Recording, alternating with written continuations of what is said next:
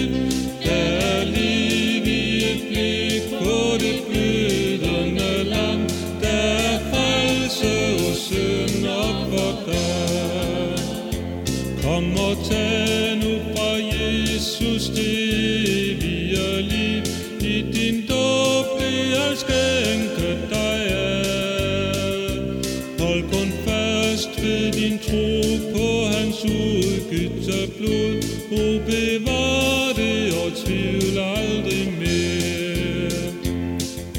Se, se, se og lev, der er liv i et blik på det glødende lam, der er frelse og synd og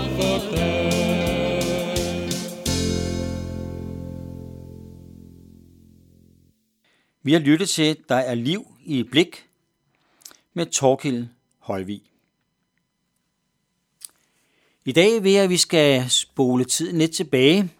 Igen, kunne man sige. Denne gang ikke helt så langt tilbage, men til Abraham og Isak. Det er jo ikke lang tid siden, at vi, vi i vores bibel hørte om Adam og Eva, men alligevel er der gået en del år. Når jeg støder på beretningen om Abraham og Isak, ja, så er der rigtig mange ting, der rører sig i mig. For jeg har nemlig selv en dreng. Ganske vist en ung mand nu, men, men stadigvæk min dreng. Og hver gang jeg møder beretningen om Abraham og Isak, så får jeg sat mig ind i den beretning. Den er på en eller anden måde, eller måske rettere på rigtig mange måder, utrolig. Den er så, så, så voldsom, går så tæt på i dens begivenhed. Den har et spekter af, af nogle områder, hvor jeg tænker, det var dog helt vildt. Abraham får besked på af Gud at ofre sin egen søn. Og når man sådan læser sådan en beretning, så kan man jo godt bare læse den som en, en, en spændende beretning, at, at øh, Abraham skal ofre sin egen søn. Men når man standser op og lige tænker på, og når man oplever sådan, og, og mærker følelserne i sig selv, ofre sin søn. Ofre sin egen søn. Der er vel ikke mange ting, der kan måle sig med noget så fjernt, for hvad man overhovedet kunne forestille sig. En trosprøve, der vil næppe kan synes større. Det bliver virkelig sat på spidsen her. Adlyde Gud mere, end hvad hjertet kan rumme af kærlighed til ens eget barn. Jeg, jeg er dybt imponeret over, at Abraham tager Isak med til Moria-bjerget. Hvor offerdyret, spurgte Isak, da de var ved foden af bjerget. Abraham svarer, Gud vil sørge for det. Og det er jo lige præcis det, som er så fantastisk og så svært at leve efter, men som også er så fantastisk at høre om, hvordan at Abraham svarer og tænker, Gud skal nok sørge for det. Alle de bekymringer, vi kan have i vores hverdag, Abraham svarer Isak også på det spørgsmål, hvor er offerdyret. Gud vil sørge for det. Gud synes dog ikke at sørge for det, lige udenbart. Så Abraham må faktisk tage hans egen søn og lægge ham på offerstedet. Det er nok det tungeste, man kan opleve som far. Tænk at stå, og må ikke, eller ja, jeg ved det ikke, men jeg ved, hvad jeg ville have tænkt. Jeg ville have tænkt, det her, det er en situation, hvor Gud svigter. Nej, det kan da ikke være rigtigt. Nu tager jeg ham fysisk og lægger ham på offerstedet. Hvornår griber Gud ind? Eller vil Gud virkelig, at jeg skal ofre ham? Tænk at skulle slå sin egen søn ihjel, fordi man ønskede at adlede Gud mere, end hvad hjertet kunne bære. Ja, man kan tale om det, man tænker at stå i situationen. Og Abraham, han når at løfte dolken. Det vil sige, der er meget få sekunder til, at han rent faktisk og så griber Gud ind og råber stop. Gud havde set Abrahams tro. Sønnen Isak fik lov at blive løsnet igen og gå fri. Det er ikke så underligt, at vi kalder Abraham for troens far. Det synes så langt fra Abrahams stærke tro og så til min tro.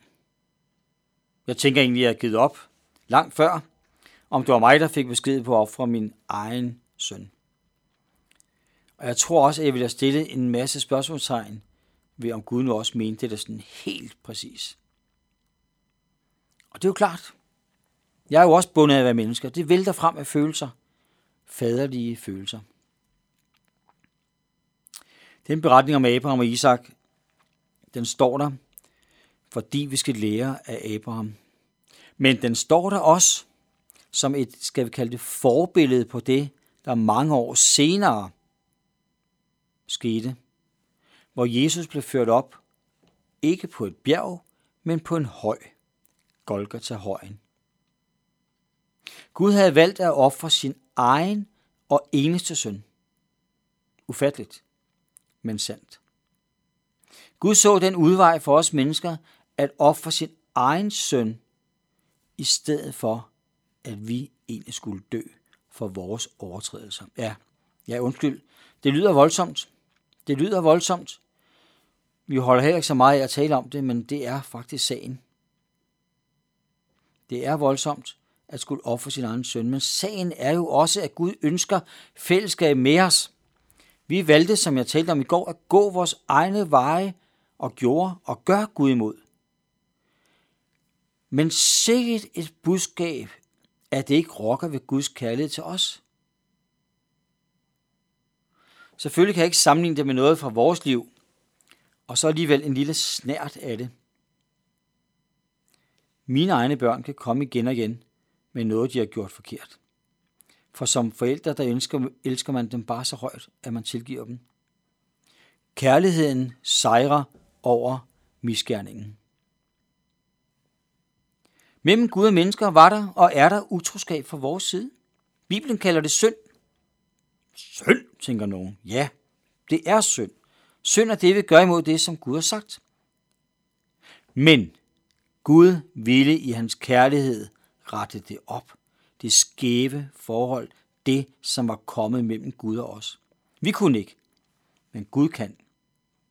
Han måtte ofre det største, han havde, det mest elskelige, han havde, for at vise, at hans kærlighed stadig gælder til os. Og jeg sidder ikke her og siger, at du skal forstå det, for det er svært at fatte. Men jeg vil opmuntre dig til at tro det. Gud vil have med mig og dig at gøre, og han viste det så stærkt ved at ofre sin egen søn. Jesus måtte dø på et kors i modsætning til Isak, der gik fri. Og alle, står der i vores kære Bibel, der tror på ham, vil Gud give evigt liv. Når man tænker på, hvor stor Guds kærlighed er, og hvor meget han dermed elsker dig og mig, så kan man jo se det på de hænder, der var spændt ud på et trækors. Fingrene for Jesu var helt udstrakte. Der var ikke en antydning af begrænsning. Og sådan er det. Jesus gik i døden for os. Isak blev reddet. Men Jesus gik i døden for os. Helt og fuldt. De udstrakte hænder vidner om, at det også gælder for alle, uanset hvad man har gjort i sit liv. En hver, der tror på Jesus som Guds søn, og som tror på, at der hos Gud er tilgivelse at få, får et evigt liv. Evigt liv. Så det giver en uendelig fred og et ubeskriveligt håb om, at der er langt mere end dette jordiske liv på et antal år. Guds tanker var og er langt større. Gud taler om et evigt liv for dem, der tror. En ufattelig dejlig virkelighed og et håb, der er værd at klynge sig til og tage imod. Tak Gud, det må jeg bare sige, fordi du er villig til at give det største fra dig for min skyld. Og tak Gud, at han også gjorde det for dig. Vi skal nu lytte til sangen af Hyatt og Jørgen Hørning, der hedder Jeg ville gerne eje en tro.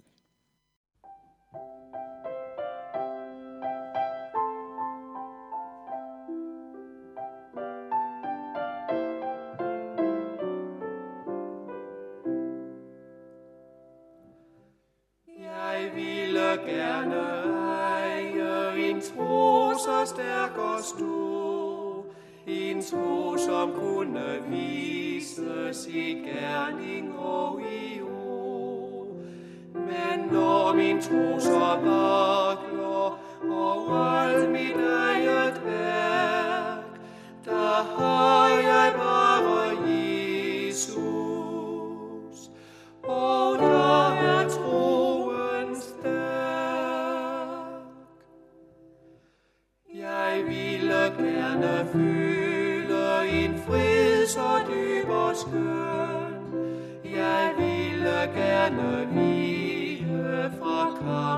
Sleep.